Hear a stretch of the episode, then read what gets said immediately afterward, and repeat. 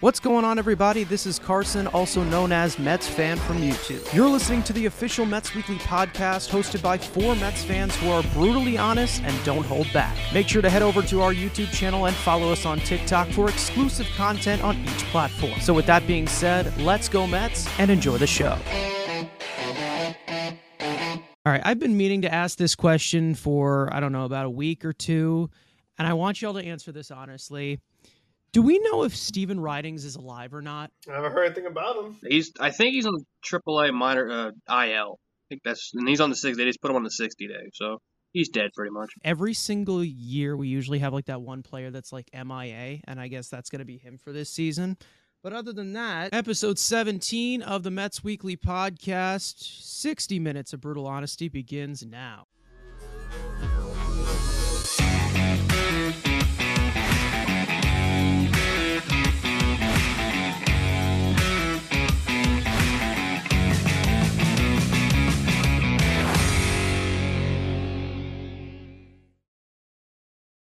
All right, so you guys know the drill. As per usual, subscribe to the Mets Weekly channel for content throughout the week, including videos, shorts, live streams, and this very podcast every single Monday. Follow us on TikTok, Twitter, all of us individually. The links are all in the description. I'm not even going to go to any intros whatsoever. I'm just going to go to our first segment of the podcast, which is basically like our intro, which is a 3-minute takeaway. I'm going to put 3 minutes on the clock for each one of us.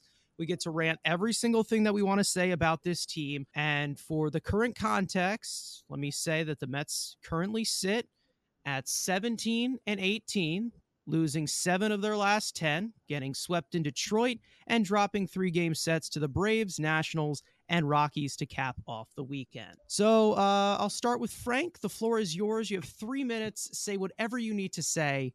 Get it off your chest. Go ahead. I had mentioned in the past few weeks my concerns about the offense, about the style of the offense, and how many of the same player they are. But that really came into the fold when you saw the lineup today, and you saw a Vogelbach, Canha, and Guillorme back to back to back.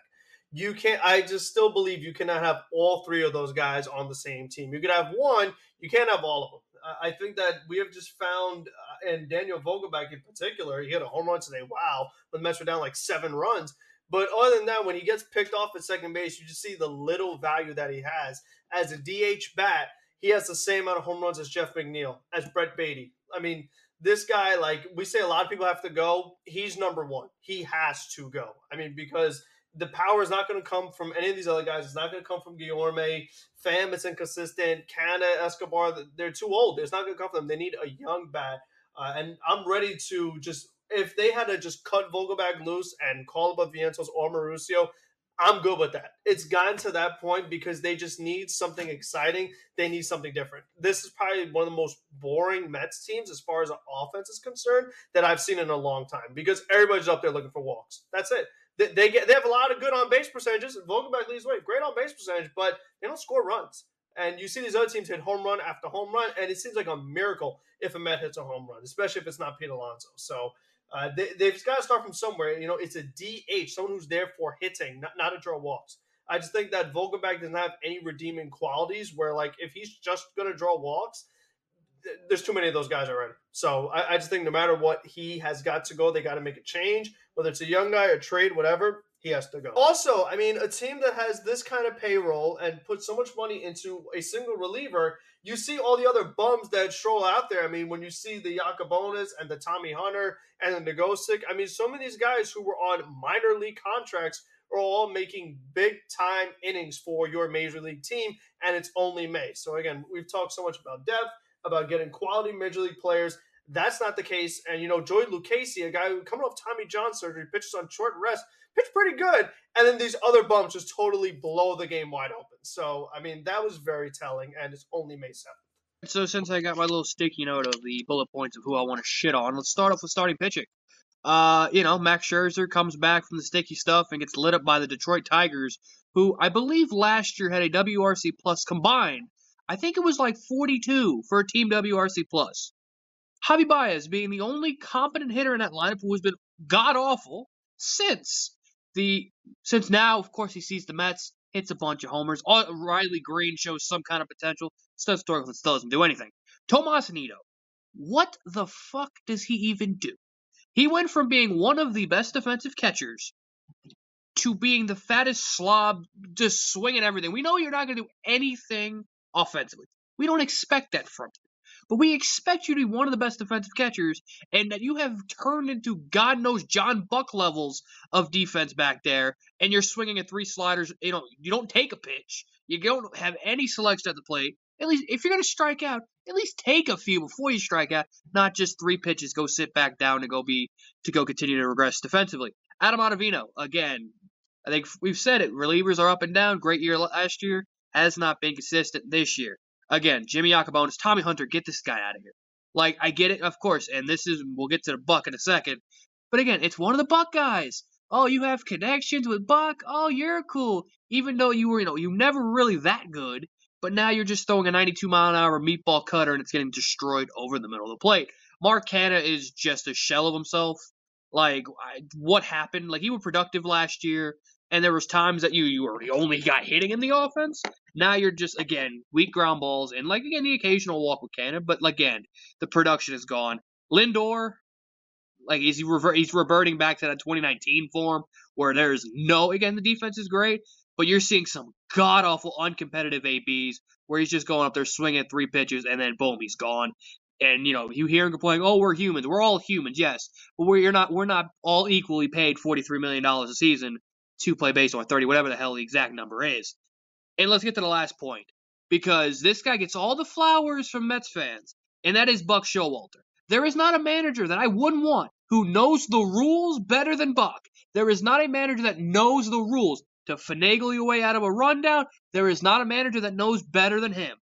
But the decisions with the lineup, it takes him 10 years to make a different lineup that actually looks productive. You got a red-hot Brett Baty, you have him hitting eighth for majority of his hot streak, and you finally now move him up into the 5 spot. The bullpen manager, why the hell, again, the trust in Tommy Hunter, the trust in Drew Smith. Buck needs to start taking some of this heat. I get it. He's a great mind, but we need to really consider what's moving on with Buck. God, I don't think I can fit everything in 3 minutes, but I'm going to try. Overall, this team's not good. They really are just not good. And I can tell you right now, this was my main fear coming into this entire season, where the Mets bring back a roster that, whether they are replacing guys who leave in free agency or they just have the same exact lineup that they had last year that did absolutely nothing in the playoffs, you need to hit home runs to be successful in this era of baseball. And they don't do that. And even shows you even more in this last stretch, Pete Alonso has not played fairly well. And what is going on behind him? Nothing.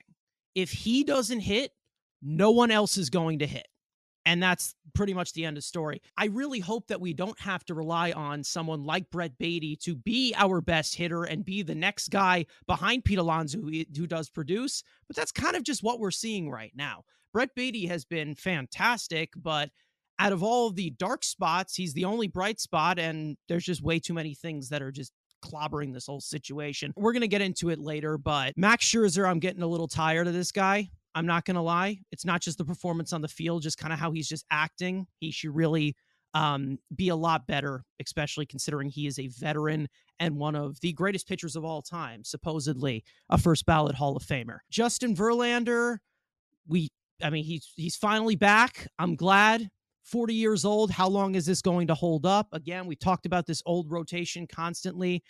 Edwin Diaz is not replaceable, and I think we can say that right now. Andrew, go suck it. Adam Ottavino, it doesn't look like the wheels are completely falling off yet, but they are getting real, real close. David Robertson still scares the living crap out of me. He is coming real, real close to blowing the doors off of it, and he's the type of guy that I've really seen. He looks like a guy who's going to blow it in a big moment that we don't want it. We're officially below 500 for the first time this season. Other than that, there's so much that I want to talk about with this team, and that's going to obviously go towards all of our segments, but they need to get this act together, and some moves have to be made, whether it is bringing up some young guys or benching some other guys. This ain't working, and it's not working in a very brutal way. It's not a fun team to watch, like Frank said.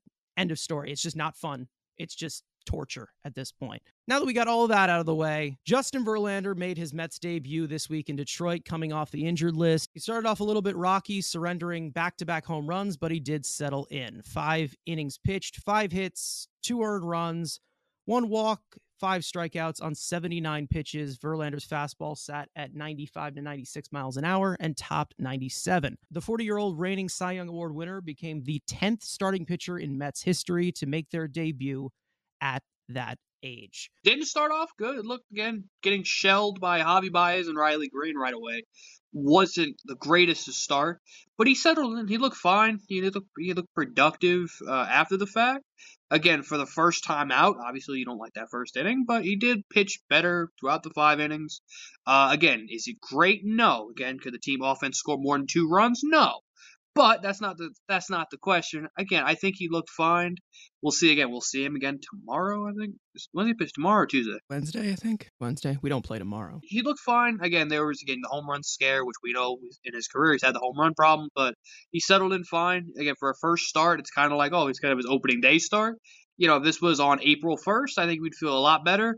But the fact that it was in the end of April, we feel a little bit different. So again, it wasn't amazing, but you know, I thought he settled in fine, and we'll see if we can get 6 innings out of him next start, and we'll see if he can build off after that. Yeah, it was just good to see him take the mound finally as a New York Met in the regular season, because you know, we knew he went out early, and then he had some of these just weird comments. I'm 99% healthy. Like, I mean, we just heard a lot of just weird stuff going on, and whenever it comes to a new guy coming into the Mets organization, who's a pitcher, who's 40 years old, you always have those injury concerns. So the fact that he was just able to make a start, get through the start, that was the most important thing.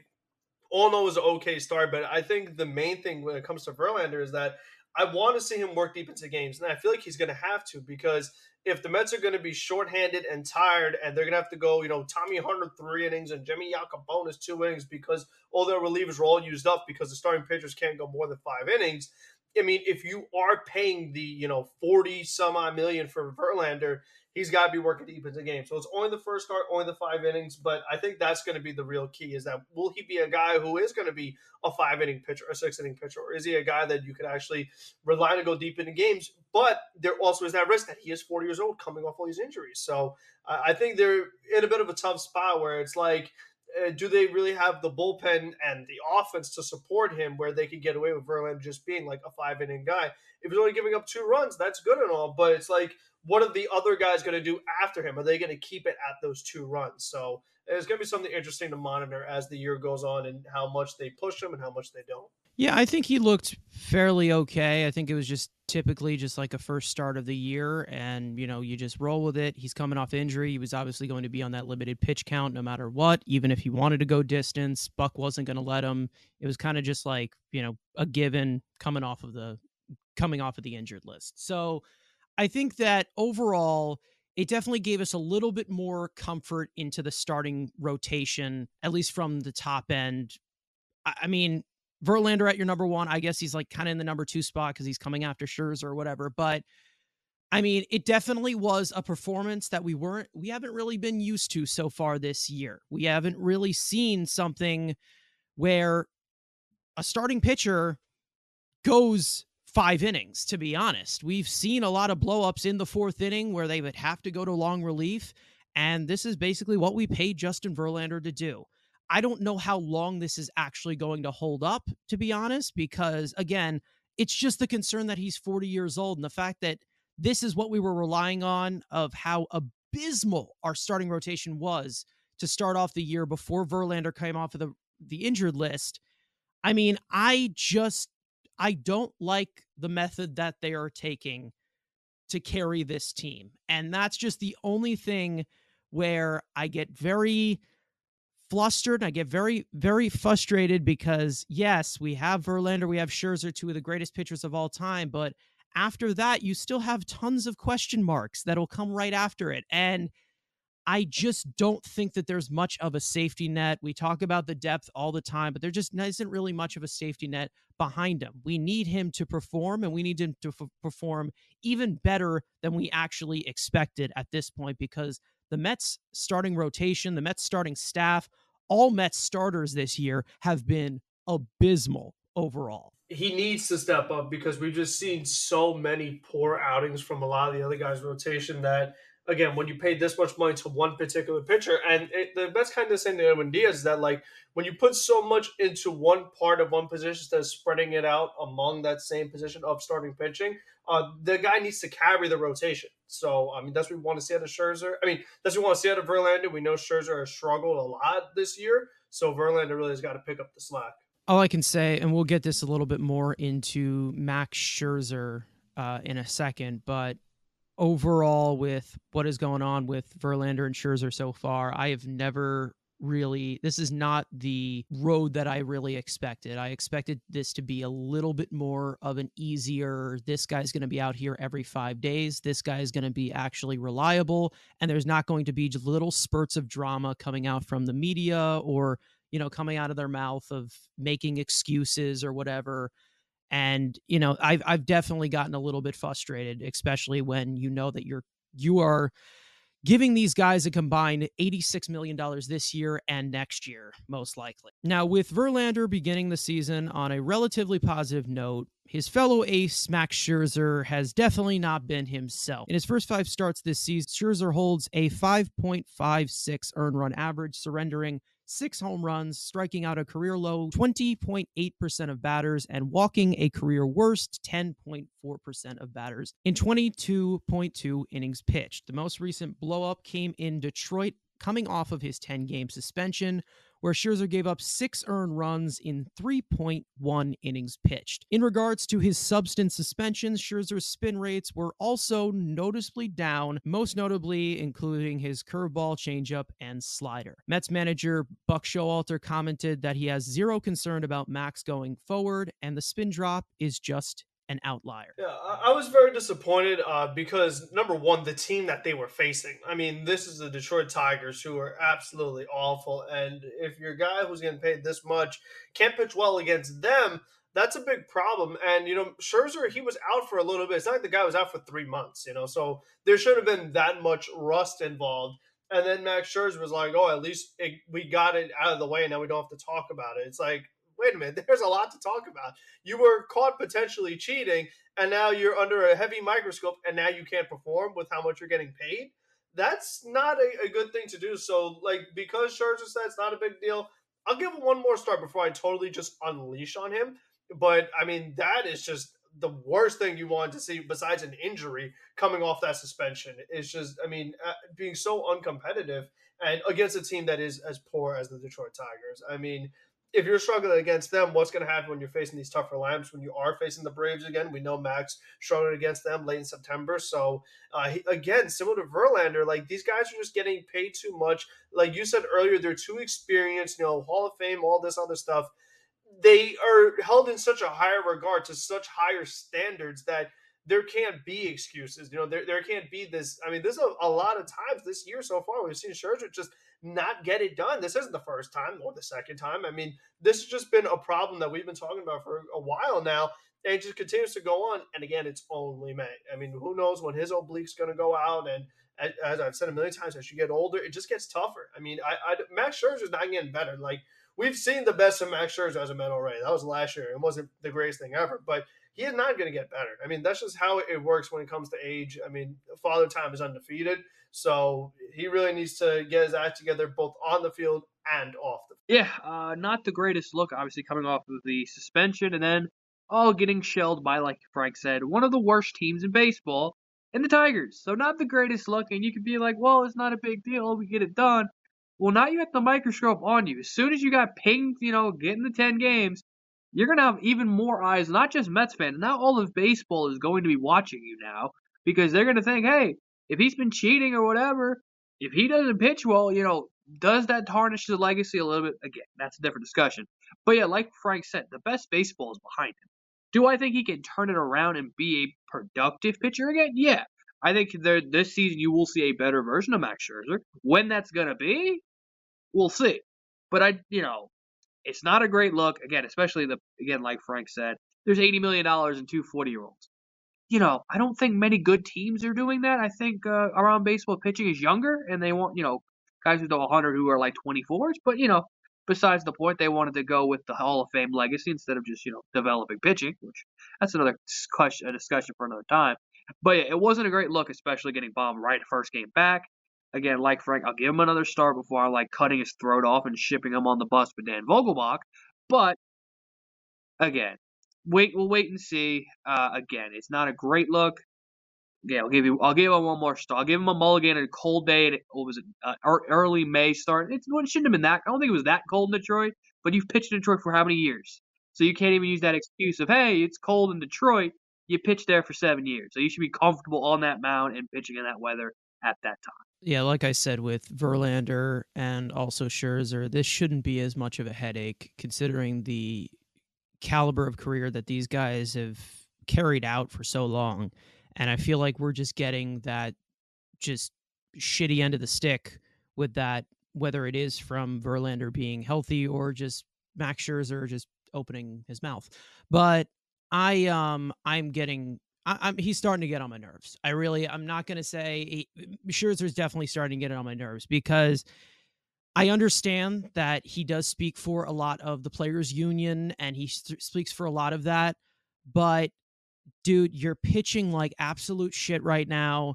And I'm hearing, before his suspension was up, you're hearing this crap about him saying about the pitch clock and how, which I do want to get your guys' opinion on that, but with the whole pitch clock and how he's saying that it's going to possibly, increase the possibility of injuries for older pitchers. He's talking about that. And, the whole situation with the sunscreen and rosin and the sticky stuff. I mean, I just feel like this shouldn't have been as much of a headache to a guy that you give $43 million to. And for some reason, I don't trust this guy. I really don't trust him right now. And I know it's weird to say that because of how he's proven himself throughout his career.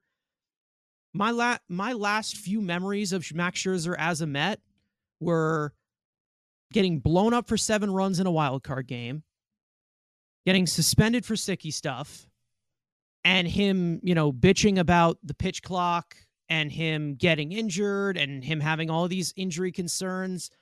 I'm not seeing the Max Scherzer. The selling point of Max Scherzer is he's a competitor and he's, he'll do anything to go out there and pitch. All I'm seeing right now is excuses. That's literally all I'm seeing. I think it's pretty ridiculous, honestly. He's talking about how, guys could get hurt. I haven't seen it.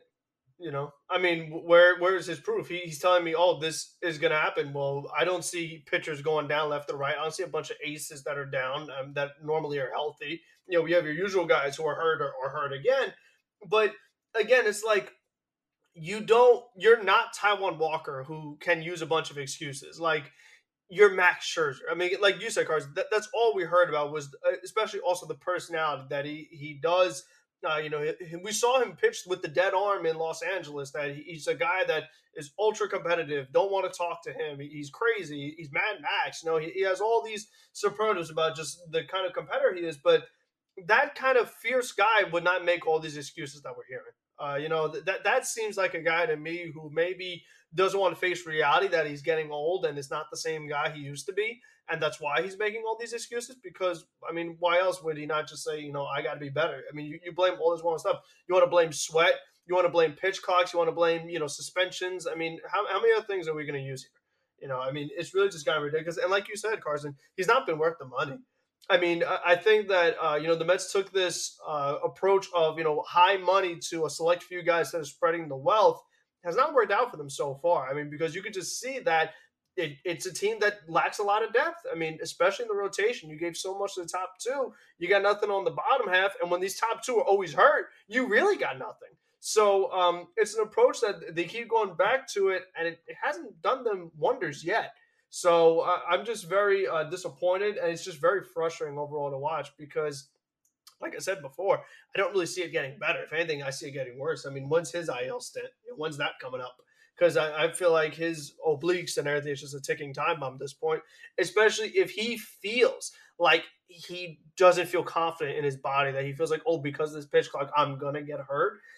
that's like you're going to get hurt that way. That will happen. If you say, I'm going to get hurt, you will. I mean, that's just how it works. So it's just very frustrating and just overall disappointing because, again, we hold him to such higher standards than what we've been getting and what we're hearing from him. I mean, just so far, I've kind of just felt tricked. Like that's how go. I've really just felt tricked, like, especially with the amount of money that they've given to him. And no, it's probably going to sound somewhat harsh of where, you know, him not being worth the money. He did have a great season last year.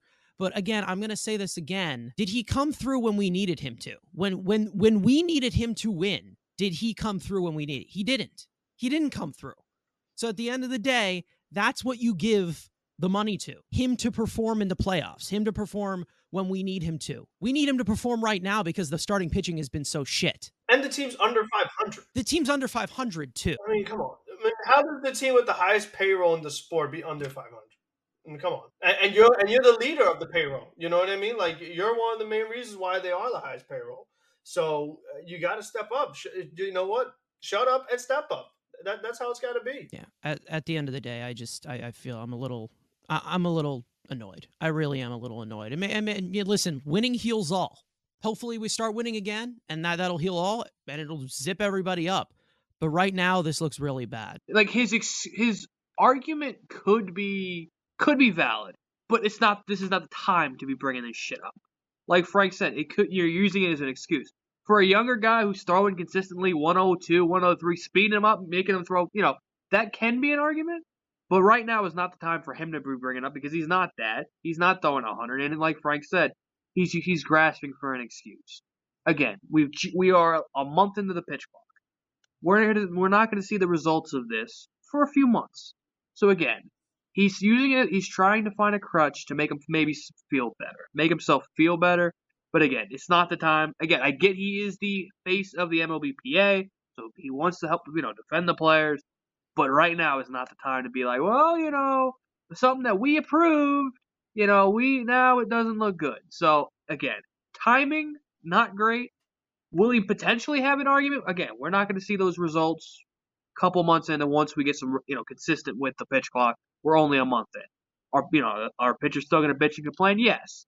But again, it's just not the time to be bringing that up. I'm just getting at my wit's end right now. It's just, you know, it's just all, it all sucks right now. Like just being a Mets fan right now, just watching this team, it's not fun. It really isn't fun. When your leaders at the top just don't look good, it's just, it goes throughout the entire organization.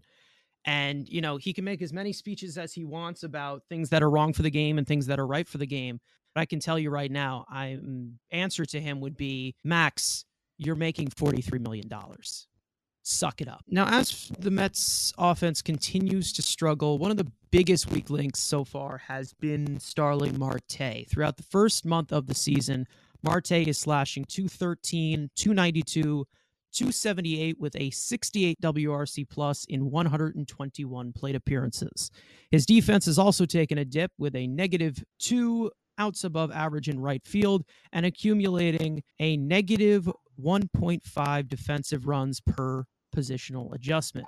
Manager Buck Showalter has expressed interest in moving Marte down in the lineup, but it does create a challenge when it comes to balancing out the rest of the lineup. It's been tough for me to watch as a huge Starling Marte fan to see him just looking not like himself in every aspect of the game, whether it's hitting, in the field, on the bases, just not getting the job done. And what's so weird to me is that he started off the year pretty well. I mean, come April 15th, he was still, you know, at 277, or he was doing his thing. He was my stud of the week a couple times and what have you. And then once the middle of April hit, he's just been on a decline, and it's just been an avalanche of just bad game after bad game after bad game, and he's striking out a lot more than usual. He just doesn't look like himself overall, and part of me hopes and doesn't hope that he's injured because I'm like, what's going on with this guy? He just looks off. So if he's hurt, then at least, you know, maybe you could fix him, but he's another guy who, unfortunately, Marte's a great player, but he's up there in age as well. You know, the guy is 34. He'll be 35 by the time the year is over. It's birthday's early October, if the Mets even get that far. So he's a guy that, you know, again, once you hit that 35 threshold, you know you're on the decline. We knew that was going to be part of the contract when you signed him to the 4-year deal in his mid-30s. You knew that the best years were going to be the first two, and then you were going to have to move him around. We thought he was going to be at center, then move to right field. He never even got to center. He just went straight to right. I wonder if maybe he goes from right field to DH, and I feel like it took too long for him to get a day off. I would say he finally got the day off on Sunday. I think it was long overdue. A guy at that age who's been struggling that much, but the Mets are not in a position where it's like when you give Marte a day off, who's the guy that comes in for you? Luis Guillorme. So Jeff McNeil moves to right field. So it's just like, okay, you could rest Marte, but does that make your team better by having Luis Guillorme playing, who's just another guy who, like everybody else on this team, is a one-base player, a one-dimensional player. He'll give you a walk or a single. That's about it. He's not going to move on the bases. I mean, Marte's a guy when at his best, he's actually different than a lot of these other guys that I'm complaining about, the Canha, the Guillorme, the Vogelbach, the Nido, you know, so many of these guys that just are, you know, even McNeil, one-base players. Marte, when he's at his best, he's using all fields, extra base hits, stealing bases, going first to third, second to home. Like, he's just making things happen, which is what this team needs right now. They need somebody that is explosive, that can do more than just go one base at a time, that isn't looking to draw walks, a guy that wants to swing the bat. Like, that's why Marte in that two-hole, when he's going, it's huge for this team. And when Alonso's struggling and now Marte's not looking like himself, you see the results. This team can't score. So they've got to get it going. If that means he needs to rest a couple more days, I wish that the Mets in recent memory have never been transparent when it comes to player health. So I feel like even if there was something going on, nobody would tell us. So that's because he's just been a guy who, you know, we know he had the core and then the groin and the other groin and the hand by the time it was all said and done. And he had the off-season surgery and he started spring training late. He's just a guy that he's been injury prone late in his career that you just never know. It feels like he's another one of those guys where you feel like at any point something could go wrong in that lower half and then you won't see him for a little bit of time. So I hope he's okay, but I also just want to know why. Like, what happened to where all of a sudden this guy is just so far off in every aspect of his game? And it's just a big concern right now because he is so important to this team's offensive success. Most of the time he's coming up with just uncompetitive ABs. Again, wipe out sliders, swinging, goodbye, three pitches, whatever. And he's not even, like, fastballs in. He usually turns on those. Not doing that. We always said the ground ball problem has always been the issue, and having him in the two spot is a concern with Nemo walking and then boom, double play, and then you kind of can kill the rally. But like Frank said, when he is hot, those opportunities, hey, can be first and third. With a, you know, when he's hot, it can produce some rallies. With Marte, it is again his age 37, like you said, 4-year deal. We were going to talk about the last 2 years. 34. Wait, what? He's 34. So, he's 34. Oh, 34. My bad. Huh? If he was 37, if he 37, tacking on the, he's playing like he's 37. I'm tacking on the Mets years because you know you always when you play for the Mets, you tack on a few more years than what you actually are. But this was again the concern we had, and the outfield class again. I don't want to jump to conclusion of the outfield in the offseason, but I was going to propose that Starling Marte needs to be the Tommy Pham role next year. If he needs to be kind of that fourth outfield. You can utilize him with the DH. They need to bring in two quality corner outfielders. Will they? That's another story. But, yeah, it's just nothing. And even defensively, and that was the one thing you could have banked on. Is last year, you were pretty, when the ball was at the Marte, you're pretty confident the ball obviously going to get caught. He's just dropping routine pop-ups now. You've seen two in Miami down the right field line. You think Marte's got it lined up? Nope, drops it. So, like, that's the concerning part is the outfield just regression of Marte. Obviously, the bat, we'll see. Maybe it bounces back. And he'll get hot. You know, God knows when that's going to be. But will he have a stretch where he goes nuts? Yes. But, again, you're having 34-year-old outfielder in right. You got a 34-year-old outfielder older in left. Nemo is the only young guy at 20. He's got 30 now. Again, the problem, maybe if you're going to build a team, don't build the team closer to 50 than 20. The first 2 weeks, I'd say, Starling Marte looked fine. And one thing that I said that I really liked about it is that he was definitely pulling the ball. And where did that go? What happened? This guy's just trying to slap shit to opposite field? No, we don't do that anymore. End of story. Now he looks like shit. Go figure. Yeah, the defense is definitely a major concern, especially when it was one of the biggest factors in Detroit for why that game completely unfolded. But, Buck saying that, if he wasn't going to catch it, nobody was going to catch it. I kind of think that's bullshit, but whatever. Yeah, no, he's looked absolutely terrible. Please, if he is not hurt, take him out of the 2 spot right now. Please take him out of the 2 spot right now, because the next guy that we're going to actually talk about in the next segment, that's the guy who should be batting second. Take him out of the 2 spot. I know we talk about your best hitter being at the 2 spot. I never thought that he was the best hitter in this on this team. I think that's just Buck being the old-fashioned guy of, your best player bats third and your best power hitter bats cleanup. So I don't know where I got a list from, but no, he looks like absolute shit. And I'm going to tell you right now, with Nimmo getting on base, it's just basically just the full on idea of just, this is just going to be an automatic double play. Hopefully he can pick it back up. But yeah, he looks like a completely different player than he did last year. And, this was my main concern of just his health. And that was the only problem with giving him the hard 4 years. He's a great player, but he needs to be moved down in this lineup. If you keep batting this guy second, I mean, it's just going to continue to look bad, and we need production out of the top half of the lineup because of how lackluster the bottom half has been last year and still this year. So at this point, please move him down in the lineup. He does not belong in the 2 hole. He has not earned the 2 hole this year. I hope he's hurt. I don't want to see this being Starling Marte from now on. I really hope he is hurt, and I hope we do get an IL stint where we can just completely clear this all up. And I'm going to tell you right now, he started off April last year pretty slow, but it wasn't really that noticeable. This is extremely noticeable when most of his game gets completely knocked down. We talk about his speed. Overall, as a player, he looks like a completely different player. He looks so bad. And I'm really hoping that there's a reason for that.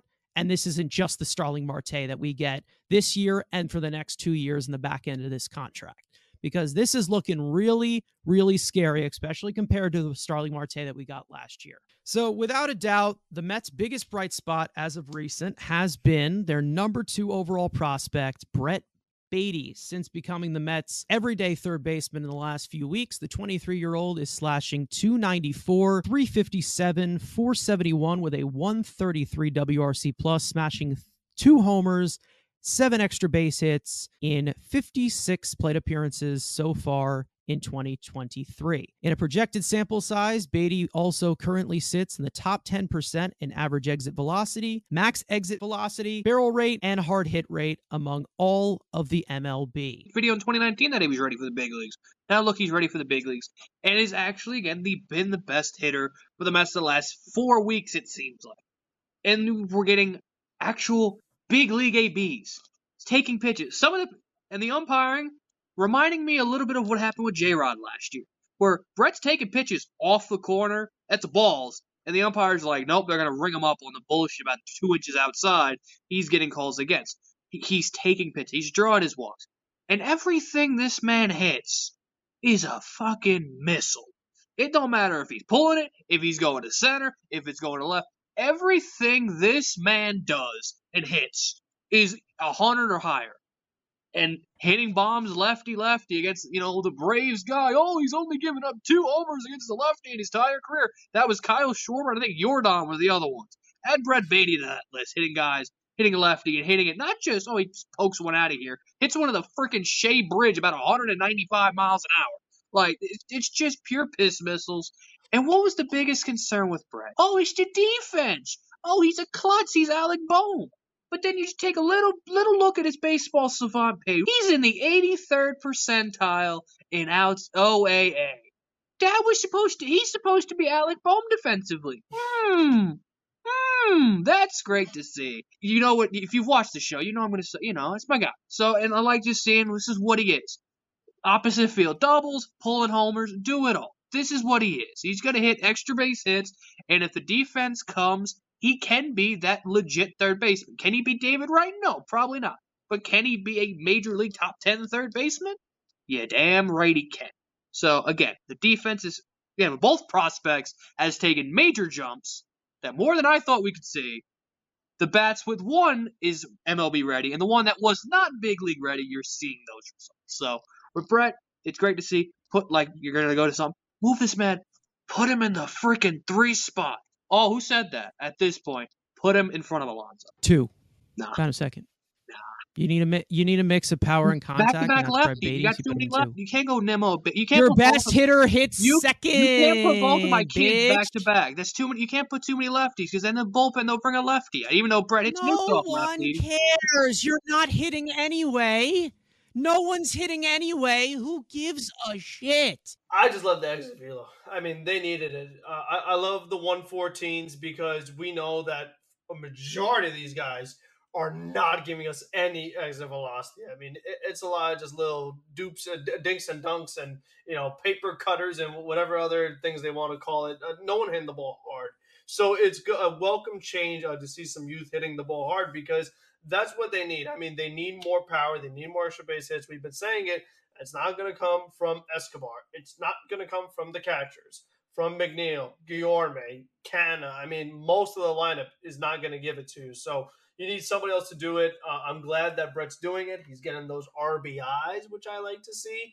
And still, just the fact that he's so young, I mean, that's the good part about it, and that he is – he's got the good WRC+, got the good batting average, all the things you want to see. We've got it. And just the fact that he's homegrown, he's so young, in a position the Mets really need at third base, awesome. So, I mean, hopefully he keeps it up. But the rest of the team needs to help him out. I mean, he can only do so much. He's not hitting enough home runs to be the savior. So they need to help him out a little bit, especially the guys at the bottom half of the order. So I'm glad that he's producing and that he's been a plus to the lineup. We knew he would be. It was pretty much overdue. We had been saying it before he even got called up. It was time to do it. And it's definitely paid off. And I'm glad that he's starting to get a little more consistent playing time instead of that, play once every 3 games. Starting to get that playing time up a little bit. Batted behind Pete Alonso on Sunday. So I guess slowly but surely he's earning, more trust, more confidence from the manager. So that's big because we know when it comes to young talent and Buck Showalter, it's not always like this. You really got to earn it. So he's done everything he could. He did it in spring training. In the minor leagues, he put up these great numbers that were hard to ignore and overlook. So he's done the same thing in Major League Baseball. And everyone in the Mets organization has had to acknowledge him. Me and Andrew, we talked about this since opening day. He made the roster. On opening day, he got the third base job in spring training. The fact that we've kind of just swam through a lot of stages of crap to get here in just one month, it's ridiculous. They have to let the kid play, and they're letting the kid play. He's getting everyday reps now, and this is our third baseman. He just won the job. He's our third baseman right here. Remember in the offseason, the Mets were going to give some big-ass contract to some third baseman? That was supposed to be this generational defender. And would have done it. Still would have done it, yeah. You know who has a higher OAA, more homers, or better batting average, higher OPS, higher WRC+? Brett Baty has cleared Carlos Correa in all those categories. I still would have signed Carlos Correa. I'm not saying that you could have moved him to DH, but, I'm just saying everyone killed Brett Baty. We're like, oh, Brett Baty's shucks. We got Ishidi, Carlos Correa. Just saying. Take that money and go spend it somewhere else. He's gotten about 60 plate appearances. No. Carlos Correa is a proven winner. So I'm not going to do that comparison. No, he's a cheater. No. It's like Carlos Beltran. He's a cheater. Is Max Scherzer, and you gave him $43 million and only gave $40 million to Jacob deGrom, so suck it. I guess we're going to play this probably like after every month, maybe, every 2 months, something like that. But that brings us to the lineup card. We've played this before. Frank and Andrew go back and forth, picking through 9 different topics. Some relate to the current Mets. Some are all-time Mets. Some are just flat-out stupid. Andrew or Frank will give their answer. We'll give our rebuttals, if need be, on every certain topic. You may recognize this game from SNY's Baseball Night in New York, but this one does not include nasally voice of Andy Martino. That sounds like a goat getting pistol fucked. So, Frank, it's your board. Do number 2, since we talked about the 2-hole so much. Most disappointing Met throughout the month of April. I'd probably say Lindor. Because I felt like We thought he turned the corner last year when he had the really solid year after how much criticism and debating we did over the first year in his Mets career and about how disappointing that was. Like Andrew said earlier, I think we've seen more of that than last year's Lindor. Yes, he was pulling the ball more, but again, just not the quality ABs, heavy on the strikeouts, not just very off balance a lot with the swings, just not being the pure player they can. Defense looks great as always, but definitely was hoping for a little bit more because he's batting third. Again, it's just like he's another guy similar, like we said, with Scherzer and Verlander, who's just getting paid so much more, especially in relation to the other position players, that I just need more offense from him on a consistent basis. So I just think that, you know, contract expectations, all that stuff, he's been my biggest disappointment from April. No, I think it has to be, again, financially. And then, again, he's supposed to be one of the poster boys of this offense. And, again, you're seeing more of that 2019 than you did in the 2019 Lindor, than the 2020 Lindor, than the guy we saw last year. So, again, he needs to be an aircraft carrier, as they say on SNY. He has not been that this year. My clear answer would probably just be Scherzer, because I expect more from him. Just end of story. I mean, we already talked about it. I just expect more from Scherzer. He's starting to get on my nerves, as I've already said. Andrew, you're bored. Let's go with the cleanup spot. Which one was the more impressive National League batting title? Jose Reyes or Jeff McNeil? All right. This should be good. The guy that just... You know what? I'll give the squirrel credit for once. I'll go with the squirrel because, one, he played the last... Well, no, he didn't play the last game. But he had to chase down Freddie Freeman. And, like, Reyes didn't really have anybody down his throat or had to jump somebody. He had to chase down Freddie. Who? Ryan Braun, Matt Kemp. Shut up. Perennial MVP candidates. I give Jeffrey a lot of grief, not because I don't like him, because he's frank about sports favorite players, so I have to give him shit. But I'll give him some flowers here. He stole it from Freddie Freeman in the month of September, so I'll go with the more impressive with Jeff McNeil because he didn't bunt, and we don't bunt in 2022, so fuck bunt. You want to give any credit to Reyes, Frank, or no? You just no, because I think like Andrew said with Jeff, when we got into September, he wasn't really that much in the race. I mean, it was Paul Goldschmidt, it was Freddie Freeman. Paul Goldschmidt was on a Triple Crown chase at one point, so it really looked like it was between the two of them. And then McNeil just had an insane September to really just kind of steal it from both of them and pull it off. And, you know, in big games for the Mets, I mean, it wasn't so much so like a typical Mets year. We had a great September, but the team sucked and didn't matter. I mean, McNeil played really well, and they need him to for them to actually get into the postseason. So, obviously, I'm biased, but I still think that, you know, again, that year where Reyes bunted it out, like Andrew said, it didn't mean anything, you know. The Mets stuck that year, so – and then he just left and went to Miami. So, it just – the whole thing about it, just what happened afterwards, it just leaves a bad taste. He did come back, though. So, I mean, it makes it a little bit better, I guess. I mean, I also can say that I mean, Reyes is just a more exciting player overall to me, but I mean, Jeff McNeil, compared to what Reyes did in that 2011 season to what McNeil did, I mean, McNeil was a little bit more healthier as well. I do remember, you know, Reyes having quite a few IL stints or DL stints or whatever they called it back then. Mm-hmm. But if you pick Jeff McNeil, you're just a straight up racist. Frank, you're bored? All right, let's do 5.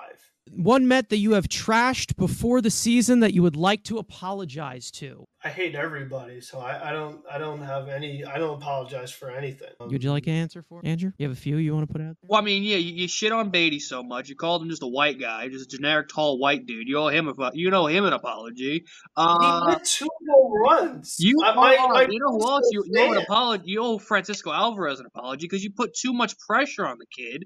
And now look what happened. This is your fault because you were dreaming about him too much. You put too much pressure on him. And now look what you did. Oh, no, Brandon Nemo, because you did shit on Brandon Nemo. I remember you were talking some shit. He got paid. He needs to... Nemo, yeah. A little bit of apology. Where's the power, though? It's coming. It's in the mail. He doesn't need to be a power hitter because he's the leadoff hitter. right? Everyone, he's leading off. The whole team is the leadoff hitter. I mean, if he's getting paid exactly. So get rid of some of them. Omar Narvaez gave your boy a roster spot. Yeah, what a great signing. Kept warm for a week, and he stayed on his defense. Now he's literally the greatest defensive center fielder in baseball. I saw a blue fall right in front of him. How many more diving plays? One. He's playing a better right field than Marte right now, and he's not even playing right field. When do we start saying the apologies for Drew Smith because he's good in April again? When do we make that apology video? I didn't even want to mention that, to be honest. I didn't even want to mention that. I'm letting him play it out. Just have fun. You're bored. You know what? Let's go with the spot Daniel Vogelbach should be hitting, the 9 spot. Speaking of, remodel the Mets batting order because it ain't working right now. Can I call people up and send people to Korea? No, because young people are not allowed here. Young people are not allowed. So if I'm stuck with the fat, old, decrepit lineup I got with one kid, let's go Nimmo, Brett, Peter, I guess Jeffrey. A cleanup spot? Who else you got? If you're not letting me nuke Lindor? Players. Lindor's no, Lindor on the fly, so I'm dropping Lindor a little. He's got to be moved down. He can't be in that upper third. And maybe if he gets hot in the lower third, that might actually help the bottom of the lineup. Not just super stack. I know 8 and 9 is going to be Marte and Vogelbach. I would make Marte at 8, Vogelbach 9. And then I guess Canha, and then Alvarez, because Nido can just go to the dugout and talk to the players, and give them high fives. So I guess I'll take the top of the order, number 1.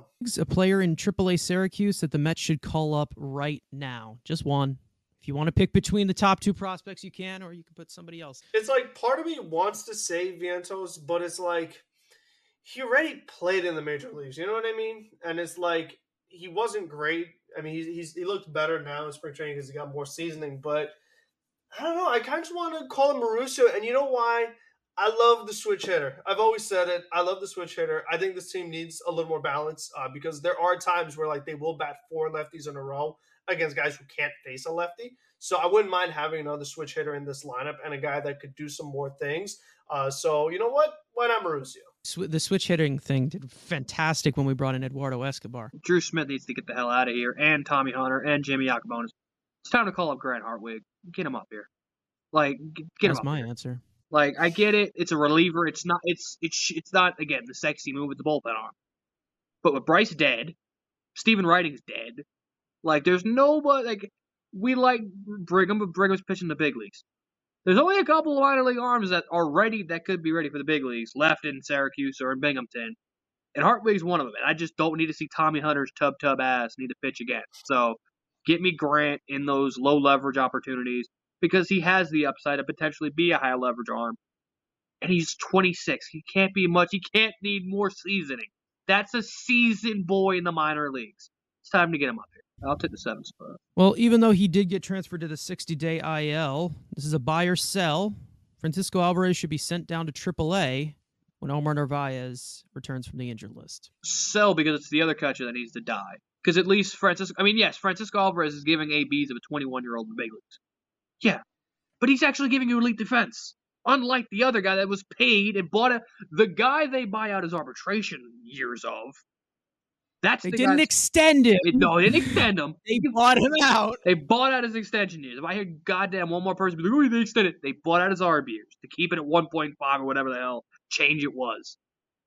But by the time, you can keep the lefty-righty platoon of keeping Narvaez. And again, Narvaez isn't going to be back till June.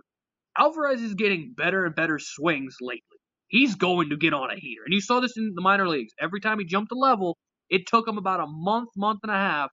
Once he got going, And he's seeing better and better swings. You're seeing better and better contact. So it's a sell. Tomas Nido needs to be sent to Robida Island. I already know what Frank's answer is. Yeah, I mean, I'm not gonna surprise you here. I will never be in favor of pro Narvaez and not Alvarez. And like Andrew said, I like that Alvarez. He's looking a little better, you know, as you know, this past week has gone on.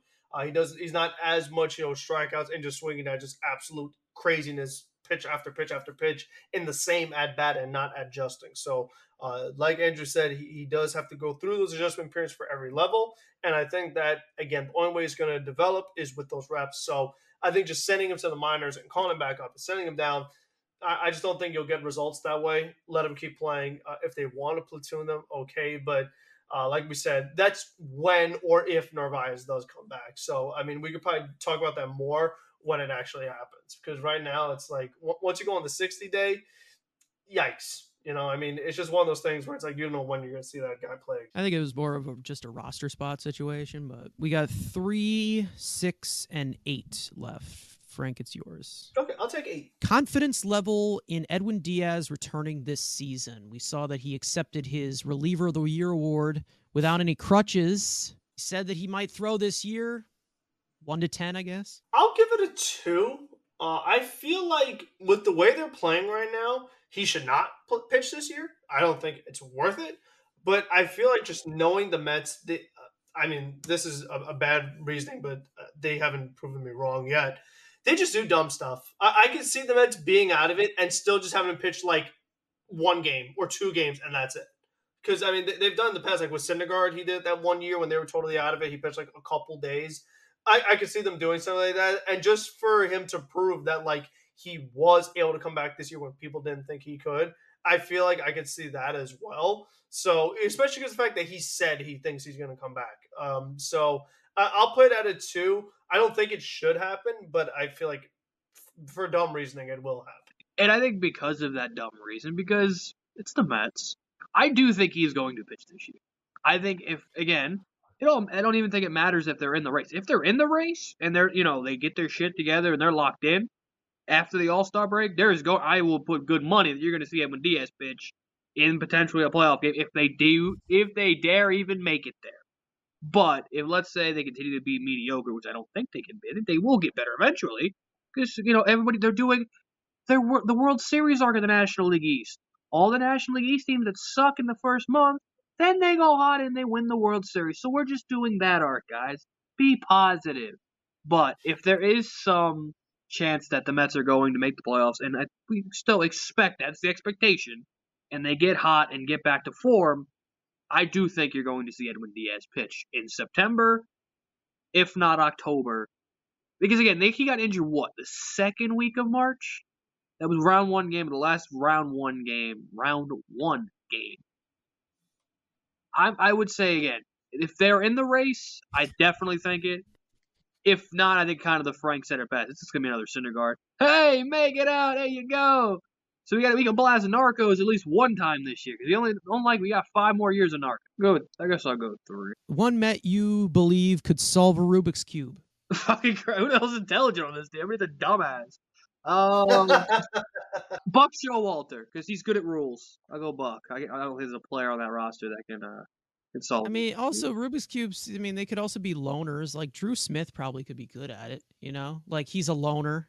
You know, he's kind of a weirdo. I think it's Mark Canha. I feel like he's kind of weird, and I feel you need to be kind of weird. Last one being number 6, how to utilize Ronny Mauricio at the major league level. At first, I didn't think this would be the way to go, but based off what's been happening right now, I actually would move McNeil outfield, whether that is left or right, and put Ronny at second. I just think that the lack of production in the outfield has been so glaring, whether it is Canha or Pham or right now Marte, that you put Jeff McNeil in the outfield full-time just because the offense is so sorely needed right now. You need Mauricio's bat in the lab somehow, some way. Or even if you want to just straight up say you're the DH and, again, just get rid of Vogelbach, I'm good with that too. I think either way is just a way to get him in the lineup no matter what. And I think that's what they need because they need something in this lineup, something different, somebody with power. And Ronny, I mean, we've seen in spring training, he was hitting no doubters. You know, I mean, it wasn't just like these little wall scripts. I mean, he was really hitting the ball hard. And like I said before, that's what this team needs. They need more exit velo. So that's what I would do. I mean, yeah. I mean, McNeil moving to the outfield and being in left full-time, making Canha kind of a utility piece to be, maybe a platoon, a random platoon to the DH spot and right field with Marte could be a discussion. I mean, he's not playing third. He's obviously not going to play short. And I'm not experimenting with the outfield in the big leagues. So it has to be kind of second base or DH. I'm good either way. I think just kind of letting him be the DH is easier for him because you could just say, hey, just hit. But I don't think the Mets want to do that. But I think that might be the easiest and safer route for a kid to just come up and say, hey, Don't worry about defense. Just trying to learn, try to hit the big leagues. So I think definitely, again, that would be DFAing Vogelbach or anybody else in this fat roster to get the hell out of here. But, again, that's a wait-and-see kind of approach. I don't think there's a single official DH on this team, to be honest. Like, a DH is somebody that actually can hit the ball out of the ballpark, in my opinion. So, I mean, I would just flip-flop them between second base and DH. Because, like, you might as well, we talk about this versatility all the time. You know, Mark Canha can play 2 every 3 days or whatever. At this point, you know, I understand Jeff McNeil is so fucking valuable to an team in 1982, but eventually they're going to have to call up Ronnie Mauricio, but I think that Vientos gets called up first. Now everybody's favorite segment, studs and duds. Someone in the past week, 2 weeks at least, because we skipped last week, that has played great and has played like shit. We'll start with studs. Andrew, I think I know yours. You can keep it simple. It's obviously the generational talent that is Brett Baty. God, I guess give me Sanga. He's the one guy that, like, at least isn't totally getting bombed. He's walking more barriers than I'd like to, but as long as you put the zeros on the board, that's what I care about the most. He got 6 innings, and they needed that. They needed him to literally give up 0 runs because they only scored 1 run to win a single game. So he wasn't great, but everybody else was just so bad, and not to pick the same person. Sanga. I think I'm probably just going to echo Andrew here because there's the limited pickings here. Yeah, I'll go with Baty because I think it's, you can say it twice. I really think you could say it twice. Speaking of not amazing, who are the duds? There's tons to pick from. Francisco Lindor is, yeah, that was the dark throw. Take a pick. So my dud is Denyi Reyes. First of all, the guy should never make a start for this team to begin with. That's the first problem. So really the dud should be Billy Eppler for not getting rotation depth when we said it every single week throughout the entire offseason. And Denyi Reyes already had to make a start on May 1st against the Atlanta Braves. And isn't this something that I said a million times during the offseason? We don't want some no-names making starts against the Braves because those are really important games. And sure enough, by May 1st, we already have it happen. And the guy only got 1 inning, completely destroyed the Mets. I mean, the Mets actually scored 8 runs in that game, but still couldn't win because he gave up 5 runs and he couldn't get out of it. So you had to tire out a lot of your bullpen, a lot of your long men, Curtis, Nogosek, Hunter, Brigham. Everyone had to go multiple innings. So, I mean, you just totally tired out your bullpen because you don't have depth. You don't have reliable major league arms that you could use when all these old guys are hurt. So, I mean, really, it should be Billy Eppler. I feel bad for Denyi Reyes. He never should have been in this spot to begin with. But you're there, so you got to perform.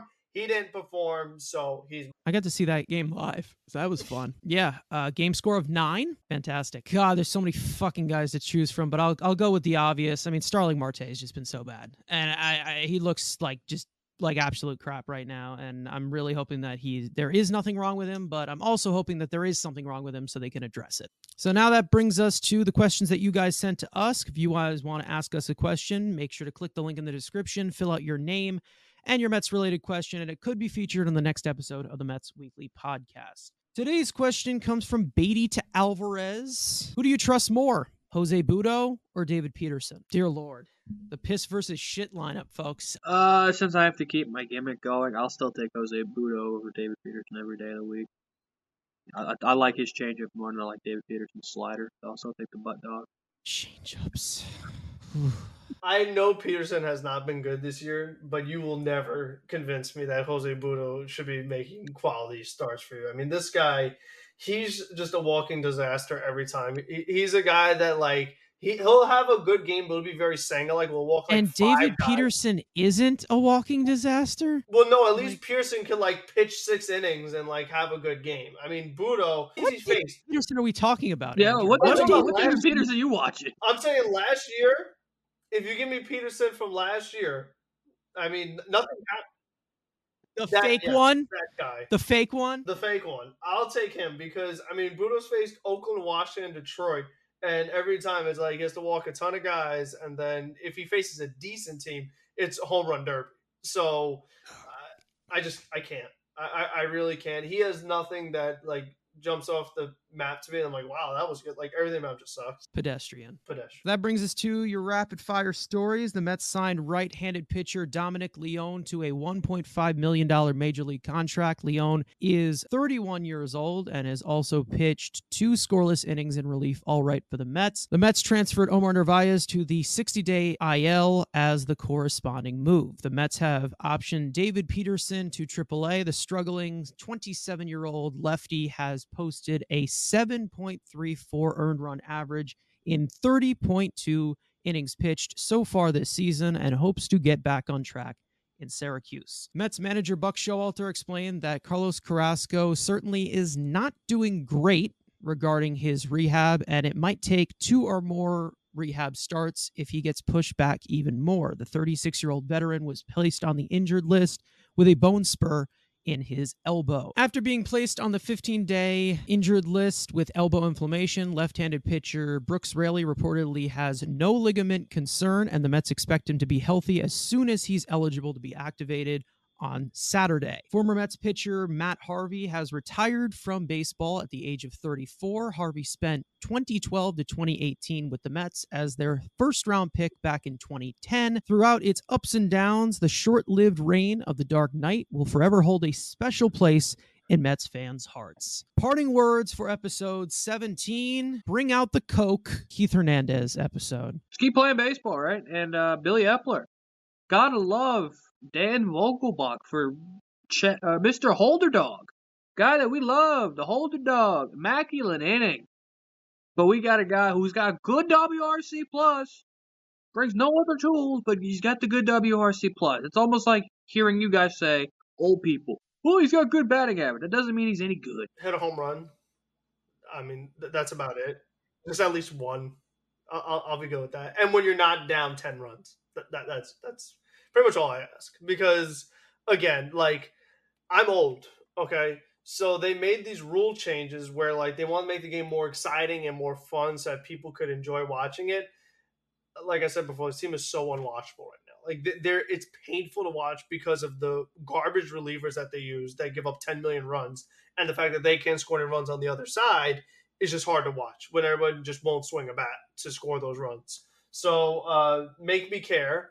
Hit something over the fence, swing for the downs, and then win games. That'd be nice. I don't win if I seriously have nothing that hasn't been said already in our 90 minutes of recording, so I'm just going to leave it at that. Echo you guys. Let's go, Mets. We'll see you guys next time. Don't suck, or don't suck as much as you did this week. Just be a little bit better. That's all I ask. We'll see you guys next time. Peace out.